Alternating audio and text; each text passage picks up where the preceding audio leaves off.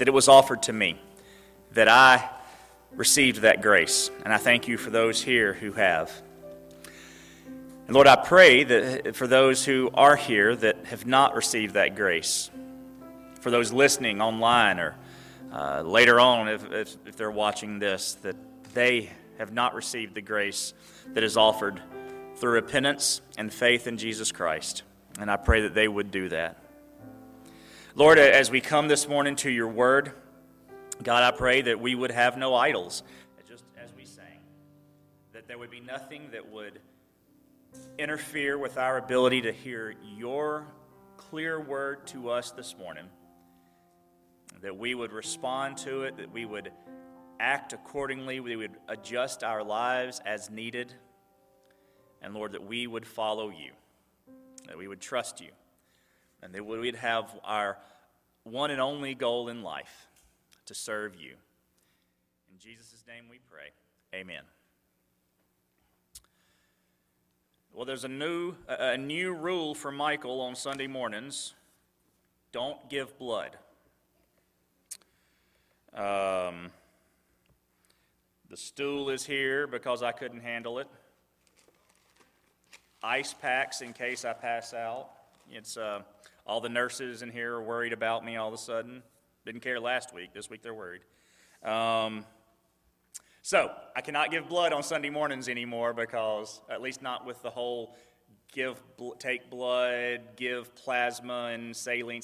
They had a new thing, and I tried it, and that's what I get, I guess. So if I pass out, just step over me as you walk out. If I, I, sh- I, should just be up here, though. I don't know why you'd be coming up here if you were walking out, and maybe just to kick me while I'm down. Turn to Philippians chapter 3. Philippians chapter 3.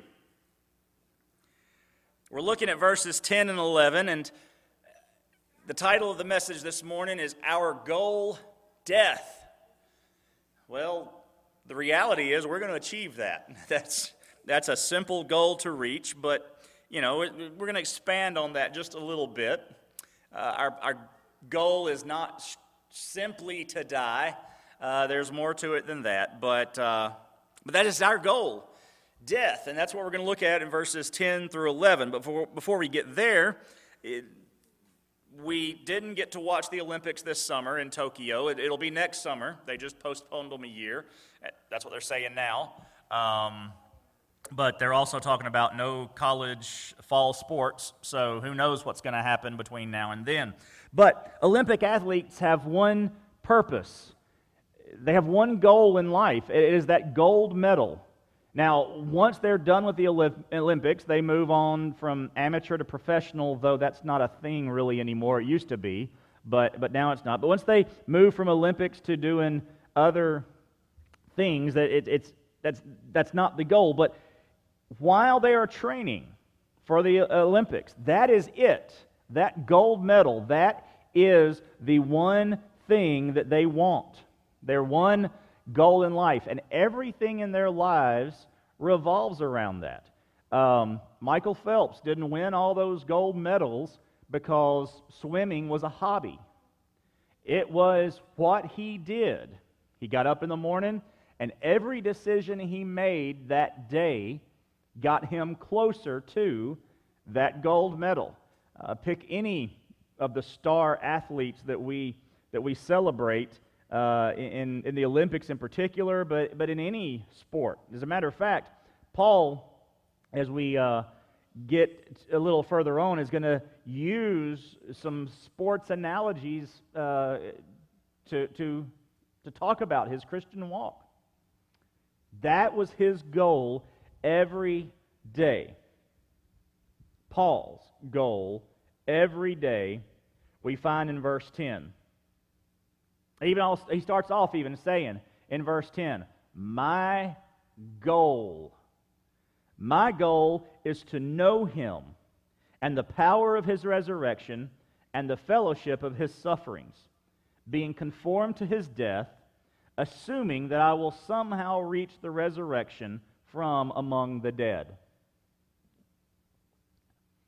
As we read Paul's, all of Paul's letters, as we look at his life and, and, and uh, his, his missionary life in Acts, we see over and over what his one purpose, his one goal was. It was Jesus, to make him known. Here, he talks about it a little more succinctly. I've kind of broken down the verse for you here, it left out a few words here and there. I'm not, you know, not too much. I didn't do anything wrong to Scripture, so don't, don't hit me with that. But just to kind of show you how the sentence breaks down. His goal is to know him. That's the overarching theme.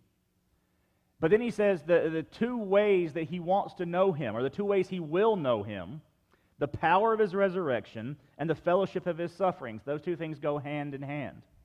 And then in knowing him, he will be conformed, or by, through knowing him, he will be being conformed to his death, thus assuming that he may reach the resurrection. Gives you a little visual there of, of what it looks like. I want to go back, though, and uh, this isn't on the screen, uh, but I want to start at verse 1 of chapter 3. Because this is all one sentence. Chapter 1 through verse 11, uh, I'm sorry, verse 1 through verse 11 of chapter 3 are, all one sentence. So we kind of need to get a running start into verses 9 and 10 but we need to hear what Paul has already said. We've talked about it over the past previous weeks, but we, we, uh, we might have forgotten. Let's see how he gets to his one goal here. So uh, it, it's not on the screen, like I said. So if you have your own copy or uh, your digital version of the Bible, flip back, scroll back, whatever, to verse 1, where Paul says, verse 1 of chapter 3. In addition, my brothers and sisters, rejoice in the Lord. To write, to write you again about this is no trouble for me and is a safeguard for you. Watch out for the dogs. Watch out for the evil workers. Watch out for those who mutilate the flesh. For we are the circumcision, the ones who worship by the Spirit of God, boast in Christ Jesus, and do not put confidence in the flesh. Although I have reasons for confidence in the flesh, if anyone else thinks he has grounds for confidence in the flesh, I have more circumcised on the eighth day, of the nation of Israel, the tribe of Benjamin, a Hebrew born of Hebrews, regarding the law, a Pharisee, regarding zeal, persecuting the church, regarding the righteousness that is in the law, blameless. But everything that was gained to me I have considered to be a loss because of Christ. More than that, I also consider everything to be a loss in view of the surpassing value of knowing Christ Jesus my Lord.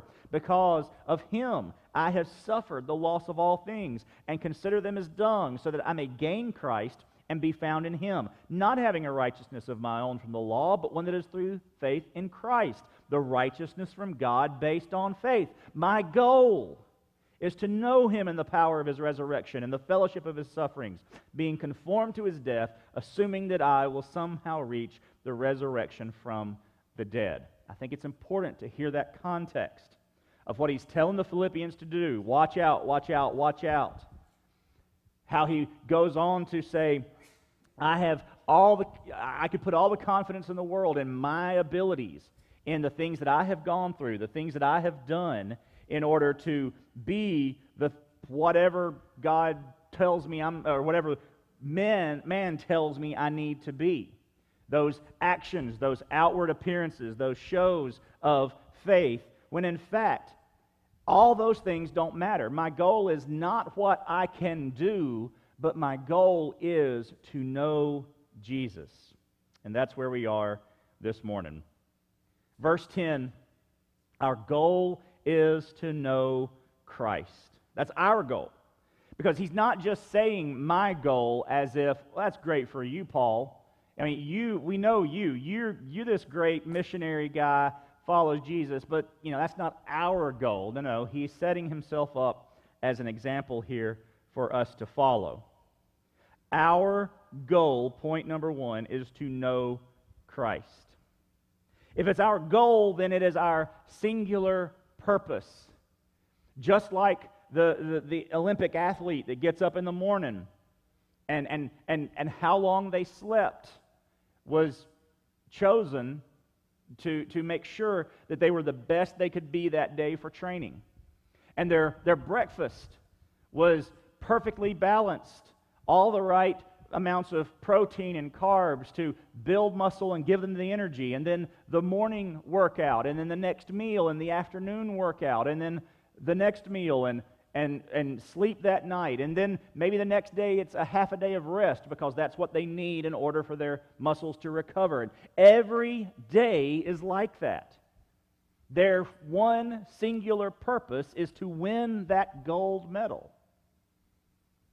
Paul says, My goal, my one singular purpose, the thing that I wake up thinking about, the thing that I go to bed thinking about, and the thing that occupies my mind all day long is to know Christ.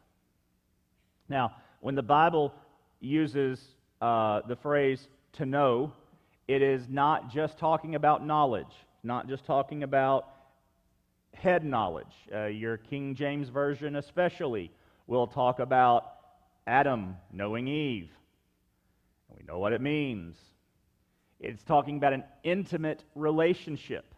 So, even it's not going, obviously, that far in this context, but the intimacy of the relationship is like that. Paul is not saying my goal is to have some sort of head knowledge of Jesus. Not, my goal is not to be able to articulate the, the, the, the the, the differences between Jesus and God, and there, but his similarities as well. I'm not here to argue for his humanity and his divinity. I, I'm not talking about knowing all the things that he did that were recorded in the Gospels. I'm not talking about just being able to express his, uh, his life in, some sort of narrative. Paul is talking about intimacy in relationship.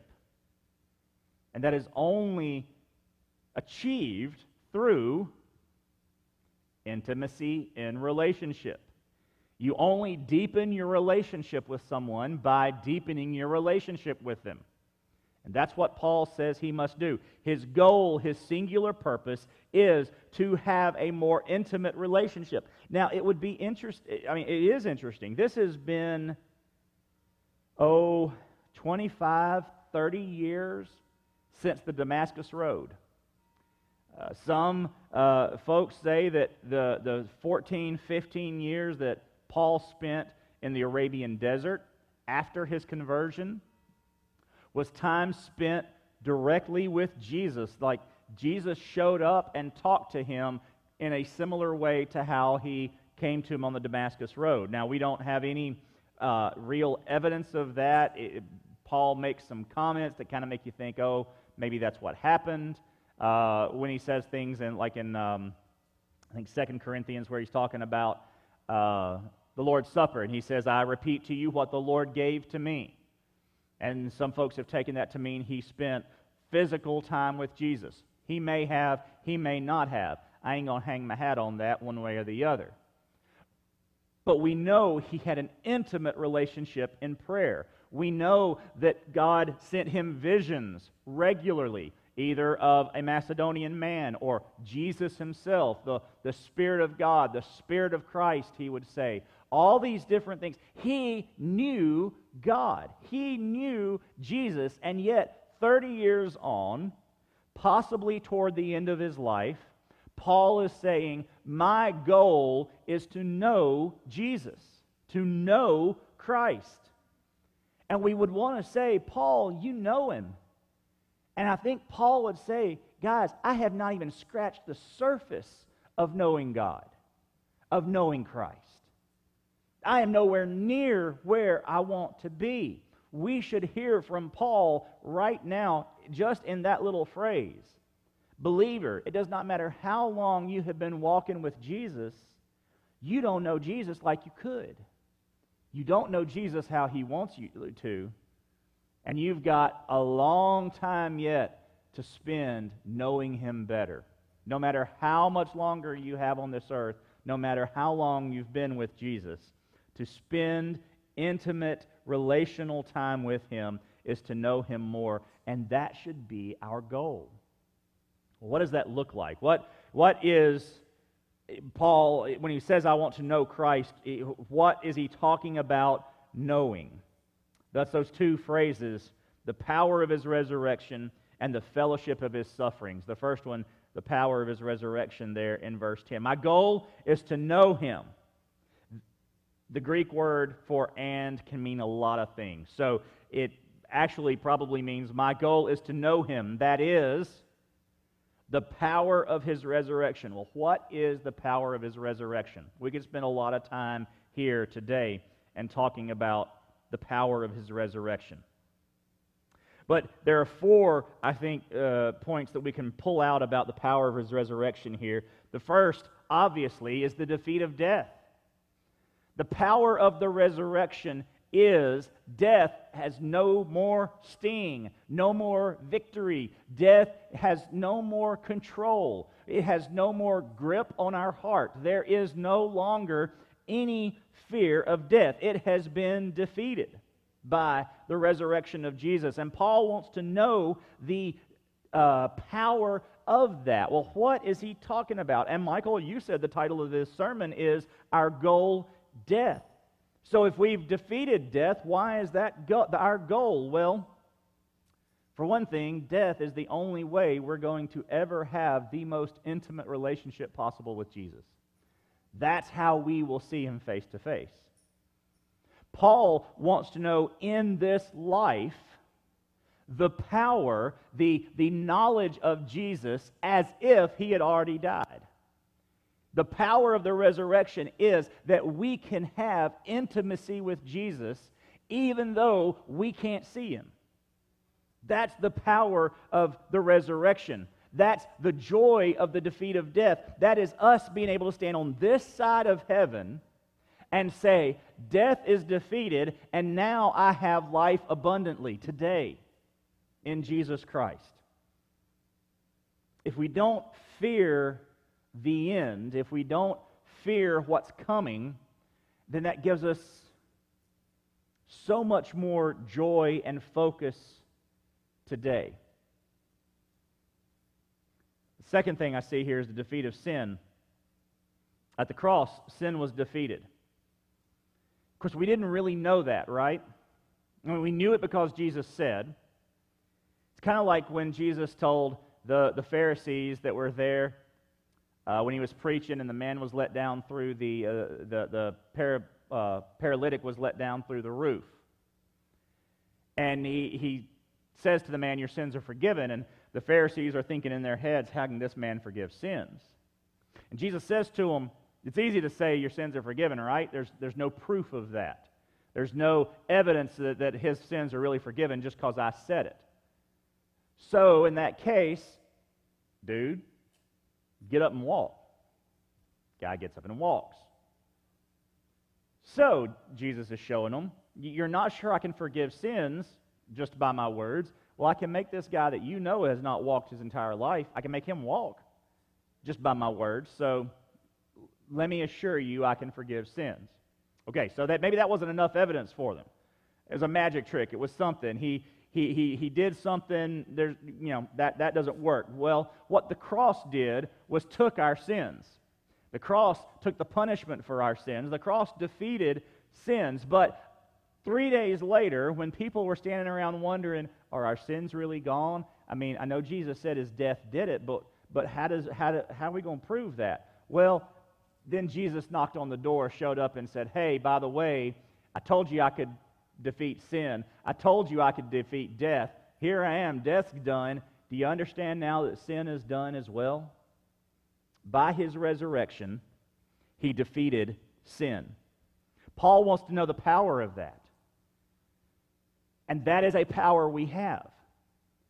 Paul wants to know the power of defeating sin in his whole in his own life. The power of the resurrection is the power over sin we don't have to give in to sin. We do, but we don't have to. And Paul wants to know that. Paul wants to know the ability to defeat sin. It is the power of the resurrection that allows us to do it. It is the knowledge that if Jesus said he can beat sin, and he said he can beat death, he did both of those things, and we have that same power as well. Thirdly, the power of his resurrection shows the revealing of life. That life is an abundant gift that we are given in Christ. The, re- the resurrection says that life wins. The resurrection says that life it can be lived for Christ. I can live knowing Jesus more through the power of his resurrection. I don't have to spend my entire life dreading something that's been defeated. We've probably all known folks that, that look at death as this horrible thing that they don't want to ever encounter. And, and nobody wants to leave early, and, and very few of us really want to leave late. We don't want to go, but it's one thing to want to stay here, it's another thing to fear death as if we don't know what's on the other side. And Jesus, by his resurrection, says, You don't have to fear that anymore. I have revealed what life is to be, and life is to be eternal. Life is to be uh, lived with me, he says. He's revealed that to us, and he's shown us how to handle suffering. No matter how we die, no matter what happens, whether it's at the hands of a cruel government, being nailed to a cross, or peacefully in our bed at a ripe old age, we don't have to concern ourselves with it. Jesus, by his resurrection, says, Paul, by his ex- example here, says, the resurrection says that what I go through in this life doesn't really matter. If I am persecuted, if I am killed, if I am tortured for my faith, I have the power of the, his resurrection. Paul has already said a couple of times in this uh, letter encourage them through the suffering that is either already there or is coming. It is a grace, he says, to suffer. And that's what gets us to this next portion, the other half of what it is to know Christ the power of his resurrection and the fellowship of his sufferings. I believe it was 119, uh, if I remember correctly. And I don't.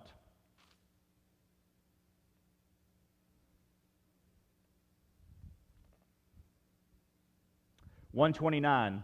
I just was, I was just one number off, right?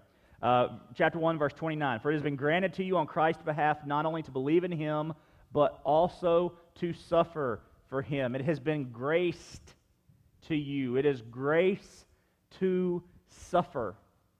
And Paul says, I want to know the fellowship of that suffering. Remember, this is the whole letter of Philippians is the joy of partnership. We talked about how we, we use the word fellowship wrong most of the time in the church. For us, fellowship is an ice cream supper. For Paul, fellowship was partnership, working together, doing things together. And Paul says, I want to know Christ through the partnership of Christ's sufferings. How did Christ suffer? Horribly. I mean, we, we can go back and we can read the uh, description of the day before and the day of his crucifixion. We can talk about medical uh, and, uh, um, descriptions of the actual crucifixion, what he went through on that cross, the physical suffering that he experienced. And Paul says, I want to partner in that with him. To know Jesus is to partner in suffering. In this world, you will have troubles. Blessed are those who are persecuted for my name's sake. We, as believers, will, we should be, suffering for our faith. I've said this before, and I'm going to say it every time I talk about persecution. It ain't persecution if you're being picked on for being a jerk. That's not persecution. It's persecution if you are, be, if you are suffering for your faith. And Paul says it is coming. And it will happen, Paul says, as we look back through what he's already written, especially beginning at verse 1 of chapter 3. The fellowship of his sufferings will come when we, when he was, when we are unwilling to cave to religious legalism. For Paul, he knew he would suffer. The church in Philippi would suffer when they weren't willing to do the things that the folks would come to their church and say, hey, in order to be a good Christian, you've got to do these things. You've got to look like this. You have to act like this. You have to do the, the, these things. The, the fellowship of his suffering allows us to see the resurrection as the end of suffering. When we partner with Jesus in his suffering, he knew Jesus knew on the cross, when he said, It is finished, and he breathed his last breath, he knew that his suffering was done, and the next step was resurrection. So when we partner with Jesus, when we fellowship with Jesus in his suffering, we suffer with the resurrection in view. Knowing that if Jesus suffered, died, and was resurrected, we will suffer, die, and be resurrected. It is coming. But that's part of the partnership, that's part of the agreement. Jesus didn't say, You'll suffer, then I'm done with you. And boy, it's going to be some suffering, but you know, whatever. He said, You'll suffer, but you will suffer with me, like me. I will be with you as you suffer, and the end is resurrection. Thirdly, I see in the fellowship of his sufferings I see our minimal suffering, and maybe one of us someday will die similar, uh, similarly to how? Similar to how? Similar to how Jesus died. The chances are extremely slim that anyone in this room will die that way. Our persecution, our suffering, will very likely be a minimal suffering by comparison, but our minimal suffering is a testimony to Christ's maximal suffering. When we suffer as Christians, we only are giving an example to the rest of the world of how we should suffer, of how we should take persecution. We should hear from the lips of those who are persecuting us what Jesus heard, or actually he was already dead, what those at the foot of the cross heard from the centurion when he said, Surely this man was the Son of God. Do we hear in the midst of our persecution, do we hear in the midst of our suffering, surely Michael is a believer in Jesus? Do they see it by my actions? Do they hear it in what I say? Not do I say it. I don't mean that. Not do I post it on social media. Not do I use all the right words, but do those who see it and hear it and know me say, he is obviously a believer because he's acting like his Savior. Because if we are claiming to be a believer and acting like the devil, Nobody's going to believe the words we say. They are only going to believe the way we act. They're only going to believe how we say other things or the other things that we do say. So our persecution should be a testimony to Christ's suffering. And then, lastly, the fellowship in his suffering, the partnership of his suffering, produces intimacy with Jesus. Misery loves company. And who better to go to when we are being persecuted for our faith than to the one for whom we are being persecuted, but who was also persecuted and suffered and died? So, we, as we suffer this persecution, as we take part, and remember, this is Paul's goal.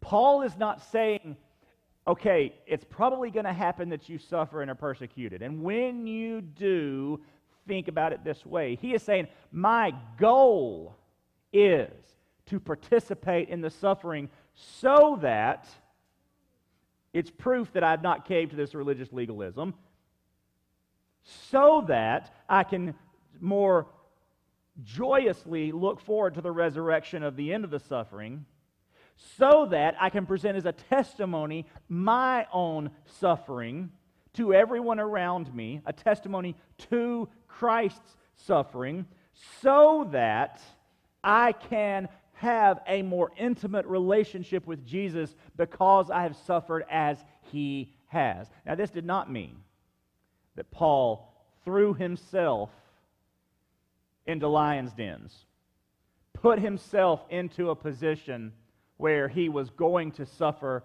persecution. He was not trying to make a martyr of himself, but what he was not going to do was compromise his faith, cons- uh, compromise biblical principles when the time arose in order to save himself. He was going to stand up for the faith. And y'all, there's a difference between standing up for our rights and standing up for our faith. Those are not always the same. How we handle religious persecution should be exemplified and led by and informed by Scripture and not our Constitution.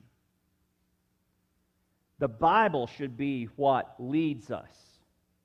We have a wonderful system that allows us to vote and allows us to protest and allows us to meet and all these wonderful things. But the Constitution is not what guides the church. We believe in, religious, in religious liberty not because of the Constitution, because of our consciences that are based on Christ and His Word. That's why we believe in religious liberty. So we stand up to a government that says no religious liberty because of the Bible, not because of the Constitution. If the Constitution goes away, we still believe in religious liberty. We still trust Jesus. And that is what informs us so that, as I posted on social media a couple of weeks ago, so that we are using uh, chapter 1, verse, uh, I don't remember where it was now. It was chapter 2, verse 3 and 4. Do nothing out of selfish ambition or conceit, but in humility considers, consider others as more important than yourselves. Everyone should look out not only for his own interests, but also the interests of others. That is how we as Christians function. Everybody else is more important than me, even when it comes to political decisions. And we will suffer for it. And that's okay. That's our goal to suffer for our faith. But this, this suffering, then, this first, this knowing Jesus, our goal is to know Christ. And if we know Christ, then we have now the fourth point kind of that he makes here in verse 11. My goal is to know Christ, and while knowing him, I'm sorry, I'm still in verse 10. That's a, a typo on there. It should be verse 10. My goal is to know Christ, and while I'm doing that, I am being conformed to his death. That is a present passive participle. Present in Greek means it it's happening constantly. Anytime you read this, it's happening. Anytime you say it, it's happening. Passive means it's happening to you. You aren't doing it. I am being conformed. My goal is to know God, Christ so that I am constantly being conformed. Now, I wish Paul had said, constantly being conformed to his will constantly being conformed to his statutes, constantly being conformed to his teachings. But Paul said, I am constantly being conformed to his death. Paul, you could have made a bit of more, you know, pick me up here instead of all this talk of death, suffering. Well, Paul just knew what's up. He knew what we as believers, what he as a believer, would find in the future. I mean, the ultimate participation in suffering is death. That, that, was, that was what Jesus came for, right? That, that's why he was here. But he knew he would have to suffer before that. And so, uh, if we are going to participate in his suffering, then we are going to be conformed to his death. But we have to go back even further. We've got to go back to the beginning of chapter 2 to really get this running start into this. Being conformed to Jesus' death, since the whole purpose for him coming was to die, means that we have to empty ourselves. If we're going to be conformed to his death, then we have to go back to chapter 2 where it says in verse 5 adopt the same attitude as Christ Jesus. By the way, are y'all beginning to see why we move through a book in the Bible? And I don't just pull verses because it would be incredibly hard to reference all these verses that come prior to uh, chapter 3, verses 10 and 11 if we hadn't already talked about these things. So now we've talked about them, you've read them, you've seen them. And he says, adopt the same attitude. Who came to die the same attitude of Christ who came to die. So if we're going to be conformed to his death, then we empty ourselves of ourselves. No longer what I want. Doesn't matter about my privileges and my needs. We humble ourselves. Doesn't matter what happens to us. Even if death happens to us because we are being conformed to his death. But then we see Jesus not just dying for the sake of dying, but dying for others. It was no accident. It was no tragic happenstance that he died. It was his purpose, it was his goal, and his death was a substitutionary death for us all. We, if we're going to be conformed to his death, we see him, we see Paul, we see all the apostles suffering for the gospel, knowing that very likely and almost guaranteed for them, death was the end. So he is being conformed to the death of Christ by suffering for the gospel, knowing that death will likely be the result. But Paul also knew that in conforming him, in being conformed to the death of Christ, death is the only way to experience resurrection. Now, you may say, well, Michael, the rapture could happen before I die. You could, it could, but at that moment, you're not going to be splitting hairs. Now, Michael said in that sermon back on August 9th that we, uh, the, the, we don't know when Jesus is coming back. Could be tomorrow, could be a thousand years. Let's just assume that we're all going to die. But regardless, leaving this earth, leaving this way of knowing ourselves, has to happen before we experience the resurrection. But we see with Jesus, he comes back in, it, looks like Jesus, talks like Jesus, sounds like Jesus, everything about Jesus, but we know there's something different about him because the dude can pass through walls now. He eats and he can move through walls. So he's different than, than, than what we are now. He has this new glorified body, which we are promised. So, in being conformed to his death, we have the promise as well that we will have new glorified bodies. We've buried two church members this past week. Uh, since COVID started, we've buried eight or nine, I think it's eight, church members. That's just since March.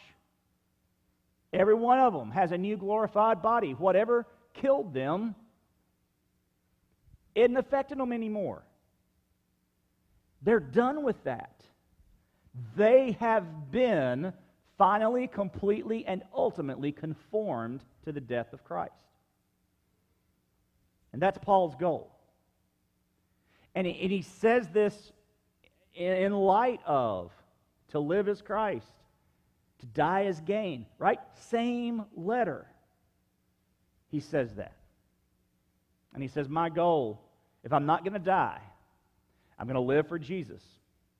And my goal in living for Jesus is to know the power of his resurrection, the fellowship of his suffering, to continue being conformed to his death.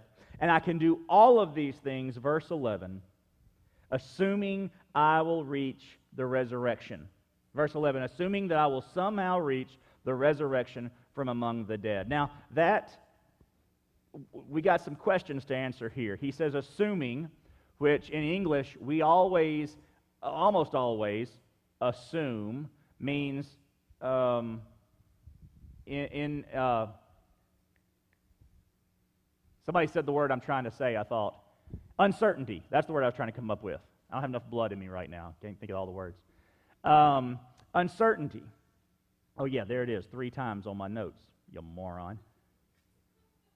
Assuming I will reach the resurrection. So we, we, get that a, a assumption. Then in the Greek, he goes even further because the I will reach, uh, I've talked about moods before, it's subjunctive. It, it always means may, it's a possible future.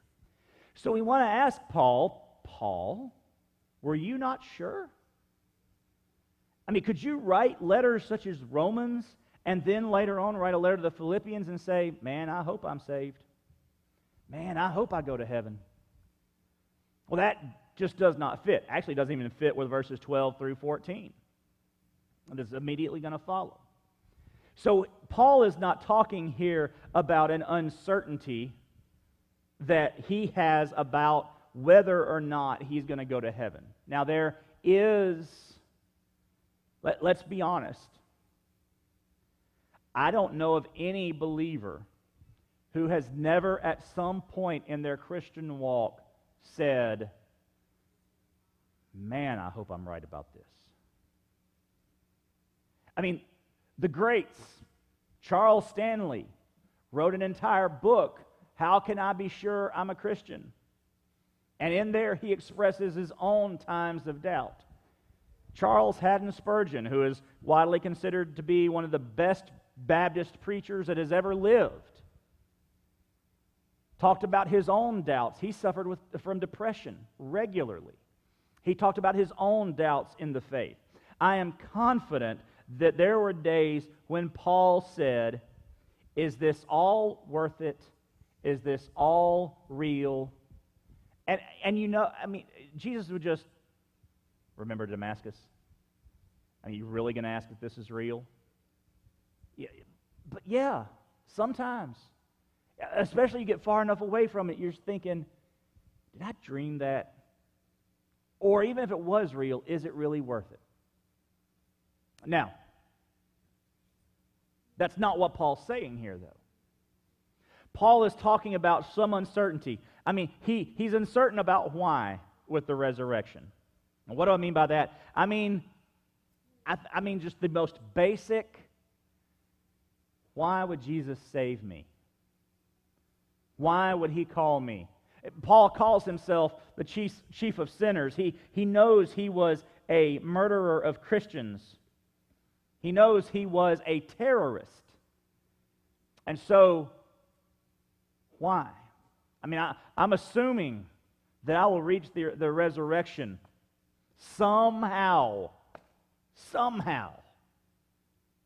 But why me, Lord? Why did you even bother to save me? There's uncertainty about the, the how. How are we saved? I mean, I, we know how repentance, faith in Jesus. We know that the grand transaction took place on the cross. Jesus' uh, perfection for my imperfection, his sinlessness for my sinfulness, okay? But, but, but that's really just an explanation of, of the, the surface explanation. You can explain to me that I mean, you can tell me that over here at Citgo, oil goes in one end of the pipe and other stuff comes out. Plastic shelving and aspirin and gasoline. I don't know what they make Citgo. Gas, I guess, is all we make here. But petroleum products, like we're surrounded by them, right? Isn't plastic a petroleum based product? And it, uh, aspirin, I thought, was a petroleum based product. And, and so, so you can tell me that it goes in the pipes, it's heated, it's cooled, it's done this, done that, and you can, something else comes out on the other end, and I'll be, oh, that's wonderful. But you did not tell me how that happens. Salvation's the same way. I know Jesus died on the cross for me. I know I repented of my sins. I know He promised me if I would place my faith and trust in Him, I would be saved. But how? How are you going to do that, Lord? Well, he doesn't give us the answer. I mean, he does. It, there's there are hints along the way. but our minds will never grasp it.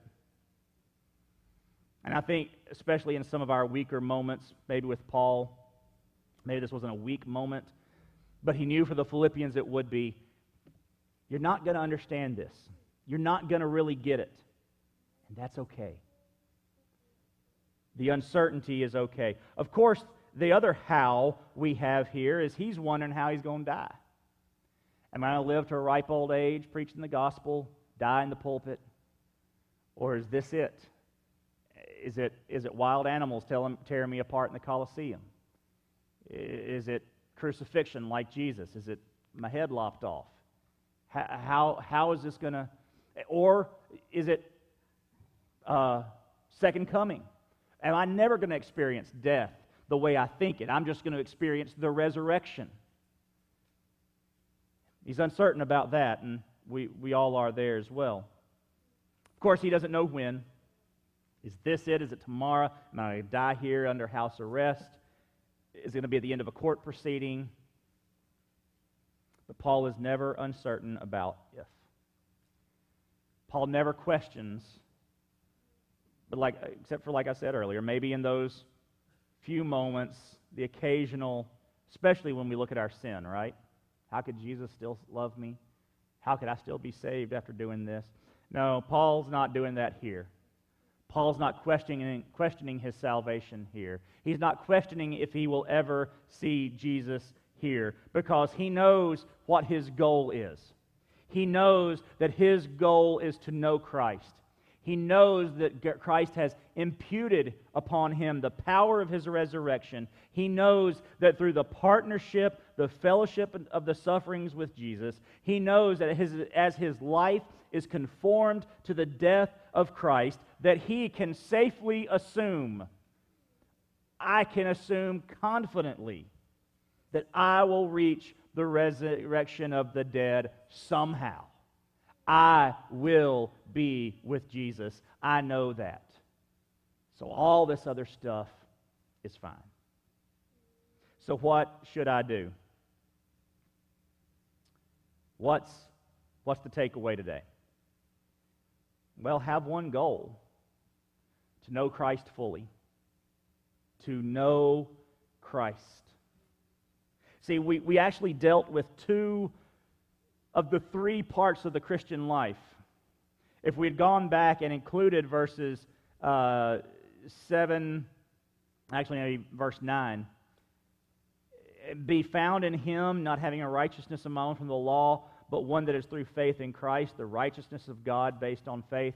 We would have, eh, if we had labeled that verse, we would have called it justification, salvation, faith in Christ being made sinless, just as if, justification, just as if I'd never sinned. Then verse 10 moves us into sanctification. My goal is to know him, the power of his resurrection, the um, fellowship of his suffering. I want to be more like Jesus, Paul says. That is supposed to be our goal every day. That is sanctification, being made more holy being made more like Jesus. And then verse 11 would be our glorification, that we will reach the resurrection from among the dead. So, our what should I do is just have one goal to know Christ fully. Everything in your life should lead to that. Everything. I mean, how much sleep you get, your, your meal in the morning, what you're doing that day, the lunch, the supper, the family time, the leisure time. should all have the purpose, all have the goal of knowing Christ fully. But, Michael, that's too much. I got a life to live. You do? Whose life? Who, whose Whose life are you living? Because I thought you gave your life to Christ. I thought it was all His now. I thought you had been bought with a price. And that means that we have one goal. If you've not been bought with a price, if you don't even understand what that means, what salvation means, what justification means. Well, justification is another word for being made right by faith. Faith is a way to remember how we can be made right with Jesus. It begins with forgiveness. That's what we all need. We all need forgiveness from our sins. That, ava- that forgiveness is available through Jesus Christ. That's why he came. He came to the world uh, to, uh, God so loved the world that he gave his son, that whoever believeth, believe in him would have, uh, I really am worried about the lack of blood. This is funny. I can't even quote John 3.16 right. For God so loved the world, he gave his only son, that whoever believes in him should not perish, but have everlasting life. There, I, I do know that verse, okay? You can have forgiveness, and it is available, but y'all, it's not automatic. We cannot read these passages and think, well, Jesus died, I'm good. It, you have to make a decision. It's impossible for God to allow sin into heaven. It is impossible for you to earn your way to heaven. So, what you do is you turn from your sin, you repent of your sin, and you turn to Jesus and you ask Him to save you. And you know Him. You know the power of His resurrection. You know the fellowship of His suffering.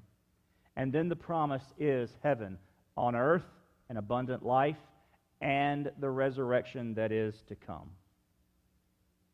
And you can have what Paul's talking about the one goal of knowing Jesus, and then the ability, the joy of assuming that you will somehow reach the resurrection from among the dead. Let's pray. Father, thank you. Thank you, Lord, that you still offer that forgiveness. Thank you that if, if we set the goal of our life to be knowing you, knowing Christ, the power of his resurrection, and the fellowship of his suffering, that we will constantly be conformed to his death, and we can live in confidence of the resurrection with him.